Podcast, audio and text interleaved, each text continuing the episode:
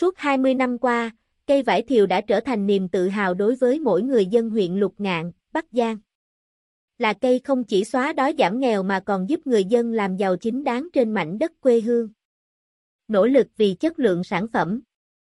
Có lẽ không ở nơi đâu, cây vải thiều lại được người dân vun trồng, chăm sóc dày công như ở Lục Ngạn.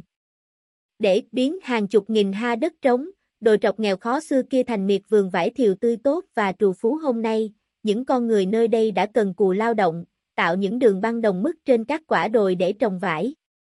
Tiếp đó là những kiến thức khoa học đúc rút từ thực tiễn được người trồng vải ứng dụng.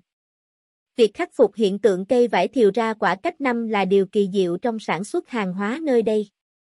Sự kết tinh của đất đai, khí hậu mang đặc trưng riêng, sự quan tâm của cấp ủy, chính quyền địa phương, tri thức của các nhà khoa học, kinh nghiệm chăm sóc cây vải thiều của người dân địa phương đã tạo nên sản phẩm vải thiều lục ngạn thơm ngon nổi tiếng, quả to, chín đỏ, hạt nhỏ, cùi dày, thơm ngon và ngọt liệm.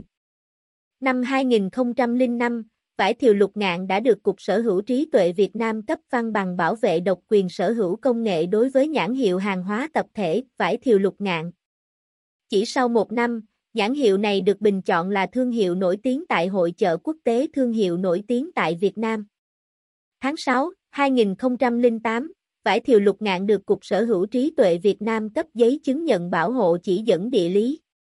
Đây là cơ sở pháp lý lâu dài, góp phần làm tăng giá trị cho vải thiều lục ngạn.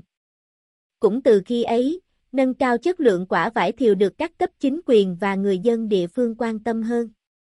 Nhiều hợp tác xã sản xuất vải thiều sạch an toàn theo tiêu chuẩn Việt Gáp được thành lập, đi vào hoạt động hiệu quả.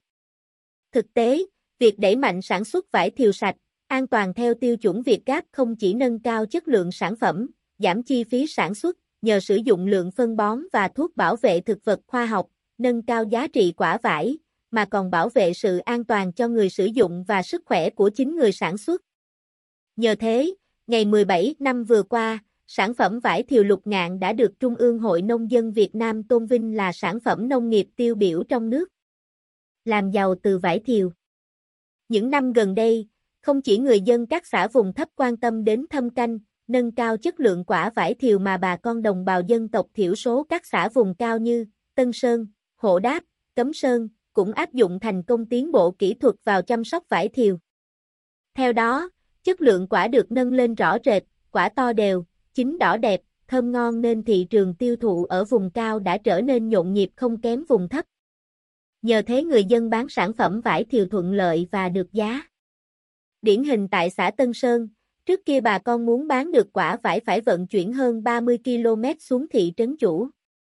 Nhưng 3 năm gần đây, nhờ chất lượng quả vải được nâng cao nên nhiều tiểu thương về tận vườn thu mua. Số hộ trồng vải có thu nhập hàng trăm triệu đồng mỗi năm ngày một nhiều. Tiêu biểu như gia đình ông Lường Văn May, ở làng Hả, xã Tân Sơn với 200 cây vải cho thu hoạch, mỗi năm gia đình ông thu hơn chục tấn quả. Thống kê từ phòng chức năng, diện tích vải thiều toàn huyện hiện có gần 18.000 ha. Năm 2013, sản lượng vải thiều tươi đạt 72.000 tấn, giá trị đạt hơn 100 tỷ đồng. Vải thiều lục ngạn đã có thị trường tiêu thụ ở khắp các vùng trong cả nước và được xuất khẩu sang thị trường các nước, Trung Quốc, Singapore, Campuchia, Lào và một số nước Đông Âu. Vụ vải thiều năm 2014, theo đánh giá của cơ quan chuyên môn, sản lượng vải thiều của lục ngạn ước đạt 90.000 tấn quả tươi, tăng 18.000 tấn so với vụ năm 2013. Để giúp nhân dân tiêu thụ vải thiều thuận lợi, Ủy ban Nhân dân huyện đã thành lập ban chỉ đạo hỗ trợ nhân dân thu hoạch, chế biến và tiêu thụ vải thiều năm 2014.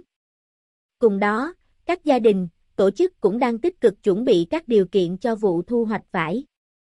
Hy vọng với những nỗ lực đó, lục ngạn sẽ có một mùa vải thiều thắng lợi.